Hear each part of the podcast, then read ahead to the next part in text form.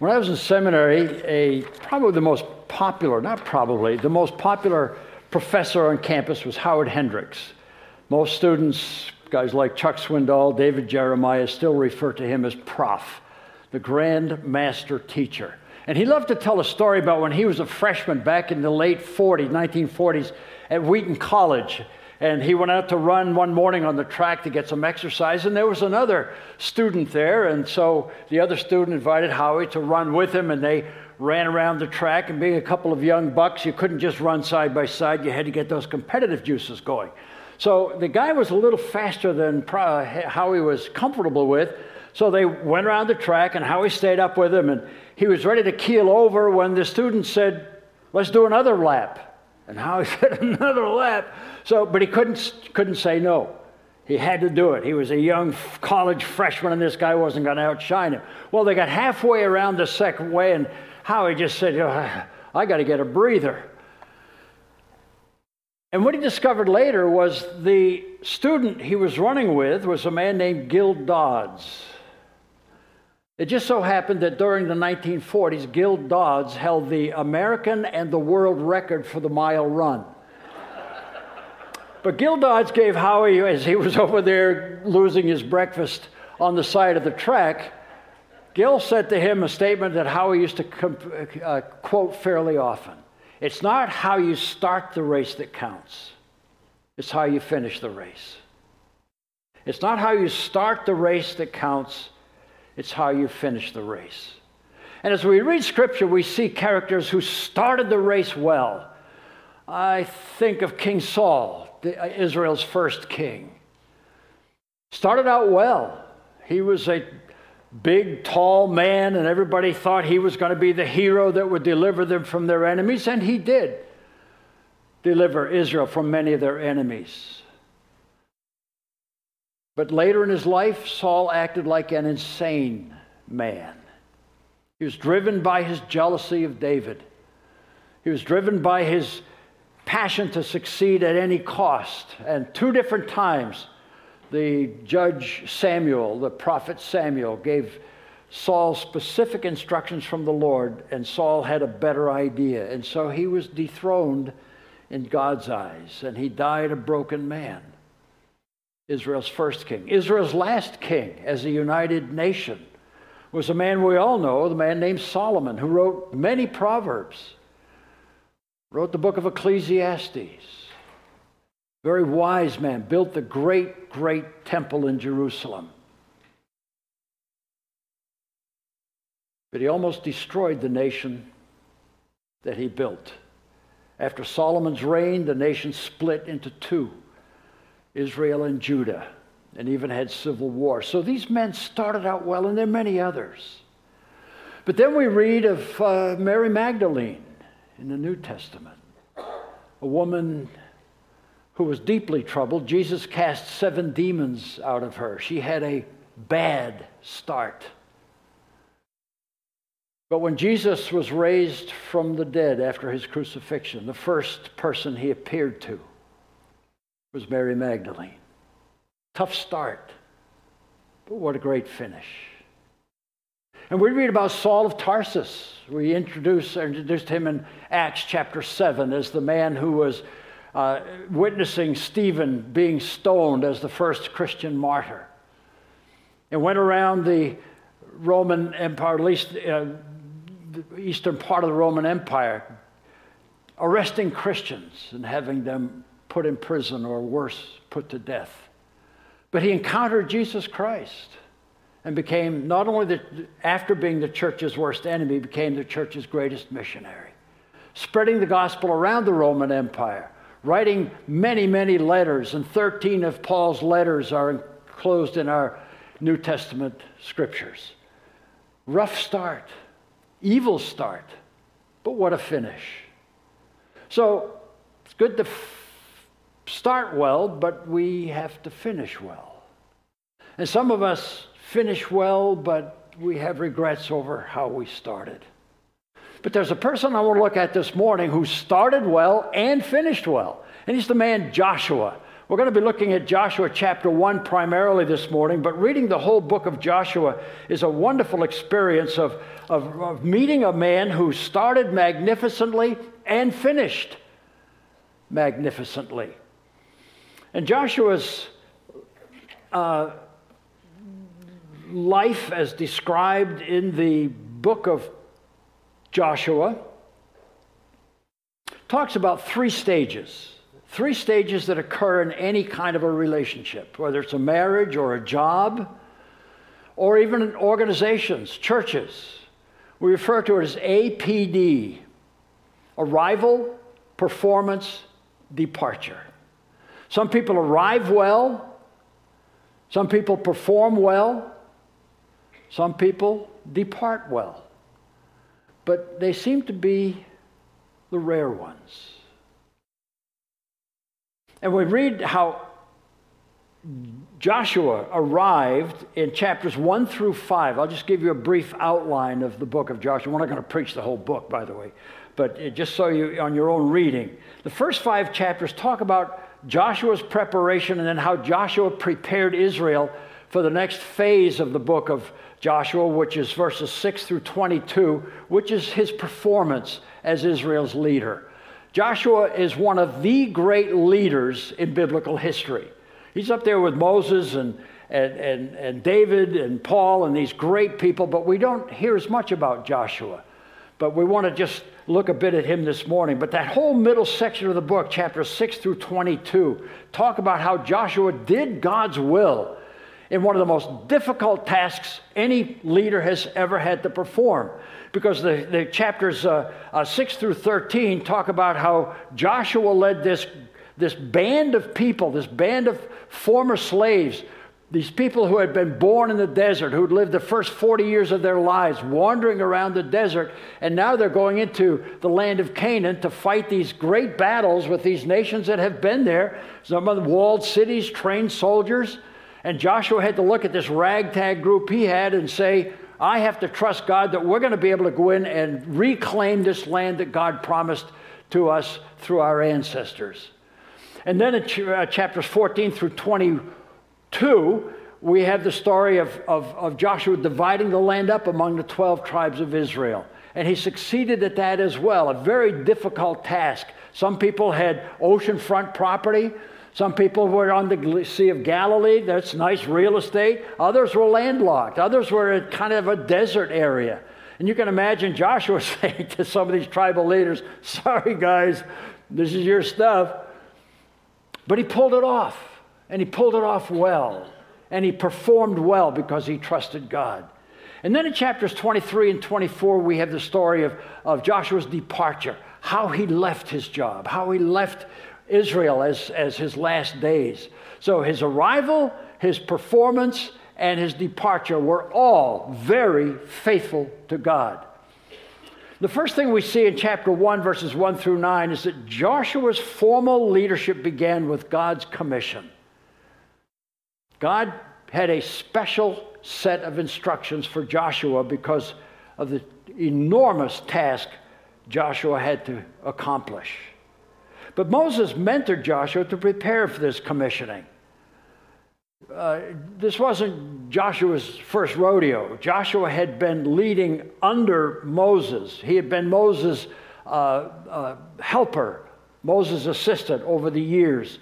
In fact, in Exodus chapter seventeen, we see Joshua functioning as a military leader. So it began all the way back in Exodus, right after they came out of the, uh, of the land of Egypt.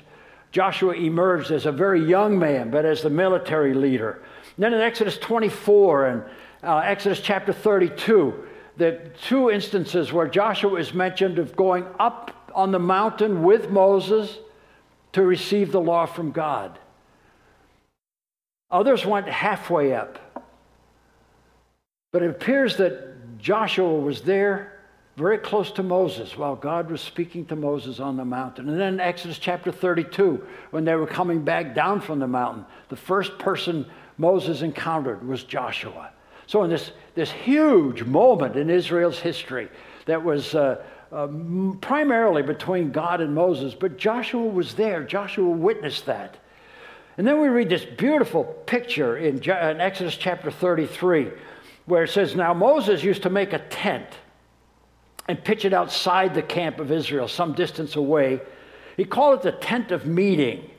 As Moses went into the tent, the pillar of cloud, which signified God's presence, the pillar of cloud would come down and stay at the entrance while the Lord spoke with Moses.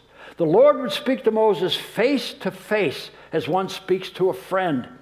Then Moses would return to the camp, but his young aide Joshua did not leave the tent. Joshua stayed behind. Moses had to get back and go to work and lead Israel. But Joshua, in that glorious time, stayed there in the presence of the Lord. That quiet, meditative time to soak in the reality of his God. So this young man, Joshua, over many years was tutored, mentored by, by the great leader Moses, so that when his moment came in Joshua chapter one, he was ready. So he was prepared to be the leader. But because of Moses' mentoring, Joshua was ready to be commissioned, and we read that commission in Joshua one. I would invite you to read along with me. If you don't have your Bible, take a pew Bible there, because this is a, uh, an incredibly important story. I'm reading now from Joshua chapter one. After Moses' death, the servant of the Lord, after the death of Moses, the servant of the Lord, the Lord said to Joshua, son of Nun, Moses' aide, Moses, my servant, is dead. Now then, you and all these people get ready to cross the Jordan River into the land I'm about to give them. I will give you every place where you have set your foot, as I promised Moses. Your territory will extend from the desert to Lebanon and from the great river, the Euphrates, all to Hittite country, to the Mediterranean Sea in the west. No one will be able to stand against you all the days of your life. Joshua, as I was with Moses, so I will be with you. I will never leave you nor forsake you. Be strong and courageous, because you will lead these people to inherit the land I swore to their ancestors to give them. Be strong and very courageous. Be careful to obey all the law my servant Moses gave you. Do not turn from it to the right or to the left, so that you may be successful wherever you go. Keep this book of the law always on your lips. Meditate on it day and night, so that you may be careful to do everything written in it. Then you will be prosperous and successful. Have I not commanded you? Be strong and courageous. Do not be afraid. Do not be discouraged, for the Lord your God is with you wherever you go. Wow. Wow. Now it began, the book of Joshua began with this bit of news. After the death of Moses, the servant of the Lord, the Lord said to Joshua, son of Nun, Moses' aide, Moses, my servant, is dead. So here Israel is perched on the land of Canaan. They've got to get across the Jordan River with their families, their herds. The Jordan River was at flood stage during this time of year. We read later in the book. And this great, great leader named Moses, who had delivered the people under God's good hand out of the tyranny of the Egyptians, who had led them across the desert, who had got them at this really tough moment of looking across the thing and saying, you mean we got to go in there and whoop up on those people and take that land back? Tough job. Moses died. And I would suspect Joshua had a little bit of some issue. You mean, I'm in charge now? I've got to take over now? Yeah. The Lord said to, to Joshua, Moses, my servant, is dead. and you're up, buddy. You've got to take care of the leadership. Now then, you and all these people get ready first to cross the Jordan River. How are you going to get that done? Well, God, we read miraculously, get them across the Jordan River and get into the land that I am about to give them to the Israelites. I will give you every place where you set your foot as I promised Moses. Your testimony will extend from the desert to your territory, pardon me, desert of Lebanon, from the great river to the Euphrates, all the way to the Hittite country, to the Mediterranean Sea. All this land I'm going to give you. But guess what? You got to take it. It's like a lot of things God says to us. I will bless you. I'll be there. But you're going to have to get it in gear and get it done. Joshua, you and I are going to team up on this. I'm behind you. But there are some very strong conditions attached to your success. I will bless you. I will help you if. It's called a conditional covenant. I promise to do these things, but you have to do these things. And Joshua's commission contained both the privileges, the goodies, but also the responsibilities. And so as we look at this commission, we read, first of all, in verses one through four, that this commission had to be carefully phrased because Joshua's task was overwhelming. Don't lose the fact that this was a, a, a, just an enormous, scary, petrifying task that was before Joshua. He had to protect all these families while they're going into war. Enormous task. So here's what God said to him about his task. First, be st- three times, three times, three times. He said, be strong and courageous. And then he said, be strong and very courageous. And then again he said, be strong and courageous. Because if you're not strong and you're not courageous, you'll fail. Well, where does your strength and your courage come from? Well, first he said, be strong and courageous in verses five and nine. You can be strong and courageous because of God's presence. Look at verse five. He said, uh, no one will be able to stand against you all the days of your life. As I was with Moses, so I will be with you. I will never leave you nor forsake you. That's how he opened the commissioning.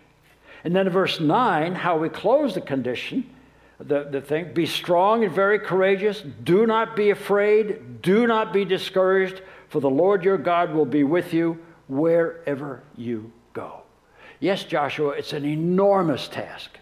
It's going to drain every bit of intelligence and wisdom and strength you have. But I will never leave you. I will never abandon you. I'm at your side. I've got your back. I will never leave you. I will never forsake you. And you notice this, verse five and verse nine. The beginning and the end. It's like bookends. God began by saying, Joshua, you're not alone. I will never forsake you. I will be with you. And then he closed with the same phrases. I will never leave you. I will never forsake you. So Joshua, your success isn't totally up to you. You're going to have to do your part. But realize you're never alone. And we read those same words in Hebrews thirteen to the Christian, to you and to me. God said, I've given you an enormous task. I've sent you into the world as my witnesses. I've sent you into the world to make disciples in a world that sometimes is very hostile to the gospel, in a world that ridicules anyone who believes in God. But I'm with you. I will never leave you. I will never forsake you. So as Joshua faced this overwhelming, enormous task, he knew that God's presence would be with him and give him direction and strength. And second, in verse six, he said, be strong and courageous, courageous because of God's promises. Look at verse six. uh, be strong and courageous, because you will lead these people to inherit the land I swore to their ancestors to give them. So going all the way back to Abraham, when I called Abraham out of Ur, the Chaldees, and had him go across the, the Fertile Crescent to come down here to this land, he said, go to a land that I will show you, and I will give you this land, and I will give it to your ancestors, and it'll be their land forever. It's your land. And then when Isaac was born to Jacob, to Abraham and Sarah, God said to Isaac, you are the son of the covenant. This land is your land. I will give it to you. And then when Jacob was born, the son of, uh, of, of Isaac, God came to Jacob on num- numerous occasions and said, Jacob, this land is your land. I swore to give it to your fathers. God said, when I called Moses out of Egypt, I said, I will take you from Egypt across the desert to the land that I promised to give to your nation. So uh, this idea that you're going in and displacing these folks who are in the land, and, and it may seem kind of cruel to, to say to them, look, you guys can leave, or you can join up with us and become part of our nation, become Jews and accept our religion, or we're going to drive you out. And that won't be a pretty deal. And you say, well, how could they just go in and steal those people's land? It wasn't those people's land. It was Israel's land, the descendants of Abraham, Isaac, and Jacob. God had promised it's your land. Think if you went home this afternoon and, and you opened the door and somebody's sitting in your living room. You say, excuse me, uh, do I know you? No, I just thought I'd like to live here. Seemed like a nice house. And you say, no, you're going to have to leave. You say, well, what kind of a cruel beast are you? Why can't I just live here? You say, because this is my house. I own it. You're going to have to leave or I'm going to call the cops. Now, how many of us would say, oh, what a cruel Christian. You should just let them, you go live somewhere else and let them. No, it's your house. And so people who say, boy, that was a terrible thing. God let the Jews come in and drive out the Canaanites. No, the Canaanites were squatters. This was their land. And God said to Joshua, I promised this to Abraham, Isaac, Jacob, and to you, and to all of your descendants. This is your land. So what you're attempting to do, what I'm calling you to do, is a very viable, real thing. So God said this to uh, uh, Joshua, be strong and courageous because I am with you. Be strong and courageous because you are fulfilling a covenant that I made with Abraham, Isaac, and Jacob centuries ago. And you are a man of destiny, leading your people into this land that, that is theirs. And then third, he said, be strong and courageous because of God's covenant, in, in verses seven and eight. And this is the major part of this, of this uh, commissioning that God gave to, uh, to uh, Joshua. Uh, I will be with you. Uh, this land is yours. I have promised it to you. But here are the conditions for your success, for this to work, verses six and seven. And this is crucial not only to Joshua, but for us to understand as well. Verse seven, be strong and very courageous. Be careful to obey all the law my servant Moses gave you. Let me read that again. Be strong and very courageous. Be careful to obey all the law my servant Moses gave you. Do not turn from it to the right or to the left. Don't deviate from the instructions I gave you through Moses. Don't turn from the right or to the left. Be careful to do all of it, so that you may be successful wherever you go. The key to the success of the Christian enterprise is strict adherence to God's teaching about how we should live our lives. He said, keep this book of the law always on your lips. It should characterize your speech. When people ask you questions, when people wonder why you live the way you do, when you're answering questions to your children or to your grandchildren or to your neighbors, speak the words of God. maybe not quoting the Bible all the time, but your your mindset, your values, your goals, everything about you is characterized by God's teaching. It should be on your lips. The only way it will be on your lips, he said, his next thing is meditate on it day and night. Think about it. Memorize it. When you're driving in your car, he didn't say that to Joshua, because Joshua, when you're riding on your donkey, but when you're driving in your car, those quiet moments before you go to sleep. And sometimes you can't go to sleep because you're worried or frustrated, concerned about things. Shift. Sometimes I wake up, sometimes, most often, two, three o'clock in the morning. Anybody here yet? Yeah, and I have passages of Scripture that I start quoting. And the next thing I know, it's morning and I'm awake. But it's a good way to settle the mind. It's a good way to rehearse, to rethink, who am I? What am I all about? Who is God?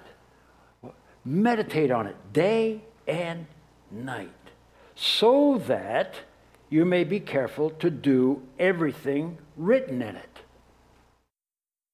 Don't turn from it to the left or the right. Let it be part of your conversation. Meditate on, on it day and night, so that you may be careful to do everything written in it. Then you will be prosperous and successful. Now, why so much emphasis on following God's teaching? Why the heart of this commission? Yes, I will be with you, and then closing, I will be with you. And you are fulfilling God's will. You are doing what God has ordained from centuries before, Joshua, that you should do, is reclaiming this land that I promised to your ancestors, Abraham, Isaac, and Jacob. You are doing God's work. You are fulfilling God's will. But be very careful. If you're going to fulfill God's will, you have to do it God's way. If you're going to live the life God intended you to live, you have to follow the instructions God gave. And if you never read it or meditate on it or speak of it, you'll easily forget that you belong to God. That God has written this book for our instructions. Do you ever think about it that way? I mean, this is just the instruction manual from the manufacturer. God invented life. He created life. He created us in His own image because He has a particular, specific plan for your life and for my life. And He saw how people were living. And He said, man, they're really messing this thing up. They need a book of instructions. They don't know how to live life. So I'm going to write a manual right here. And when life gets messed up, I was trying to fix my bicycle yesterday. I have an e-bike. It's kind of a little complicated. I piddled around with it and figured I'm smart enough to do this until I broke it again and figured out, you know what, maybe I ought to just get the instructions and see what the guy who built this thing says I should. And it was fixed right pretty quickly. It didn't, you know? And, and if I can't fix a bicycle without reading the instructions, where am I in fixing a life or helping someone else fix their life when I don't read the manual? So God said to Joshua, the key to your success, the key to your effectiveness is following the directions. And what he was doing, and the reason he put so much emphasis on that, is if you go back to Deuteronomy twenty-eight through thirty, this is what's called the Code of Deuteronomy. God says, in this, in these chapters, I've given you all these laws. I've given you in Genesis, I've re- pardon me, in the book of Exodus and in Leviticus, and I just repeated it all over again in this book of Deuteronomy, which was the book of named Deuteronomy, Deuteronomos, second giving of the law. So I've given you this law. Now you got to act on it. And here's what he said. If you fully, this is Deuteronomy twenty-eight, verses one and two. If you fully obey the Lord your God and carefully follow all His commands I give you today, the Lord your God will set you high above all the nations on earth. all these blessings will come on you and accompany you if you obey the Lord your God. And then he went and he elaborated on what those blessings looked like. And then we come to verse fifteen of the same chapter twenty-eight. However, oh, however, if you do not obey the Lord your God and do not carefully follow all his commands and decrees I am giving you today, all these curses will come on you and overtake you. That's called the Code of Deuteronomy. You obey, life works. You ignore or disobey, life don't work so well. And in Deuteronomy thirty, he said, I, in, in kind of summarizing some of this, see, God said, see, I set before you today life and prosperity, and I set before you death and destruction. This day I call the heavens and the earth as witnesses against you that I have set before you life and death, and I have set before you blessings and curses. Now, choose life. Duh. Yeah, so that you and your children may live, and so that you may love the Lord your God, and listen to his voice, and hold fast to him, for the Lord is your life. Two options, life and death, prosperity or destruction. And there are two ways of reading this. Some say, well, that's all about, you know, God will do these nice things for you if you do it right, and God will do these bad things too if you don't. I, I, I, I, I, I think about that. I believe God is real, and I believe God cares. And as we saw last week, I believe God cares enough to snatch me with his right hand and say, don't go in that direction. And to guide me with his dexterity of his, of his loving hand and say, let me show you the right way to go. I believe that. But I also believe in consequences. If I live a dumb life, why would I expect it to go well? If God says these things will make you happy, these things will fulfill you, and these things will hurt you, and I'm doing all these things and ignoring these things, why would I think that I would have a happy, fulfilled life? If I don't teach my kids what God says how to live life, why would I expect that they would live prosperous, fulfilled lives? So a lot of this is just the natural way of life. And then in Deuteronomy thirty-two, Moses came with Joshua and spoke all these words to all Israel. He said to them, take to heart all the words I have solemnly declared to you this day, so that you may command your children to obey carefully all the words of this law. They are not just idle words for you, they are your life. By them you will live long in the land you are crossing the Jordan to possess. Choices and consequences. Life and prosperity, death and difficulty. He said, I've given you, Joshua, I've given you the key to success and prosperity.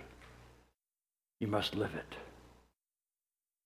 And then in chapters twenty-three and twenty-four, we see how Joshua passed this heritage on very powerfully to the nation of Israel. And some of them followed it, and some of them ignored it. Be careful to do all that is written in the law of God. Said God to Joshua, then you will make your way prosperous, and then you will have success.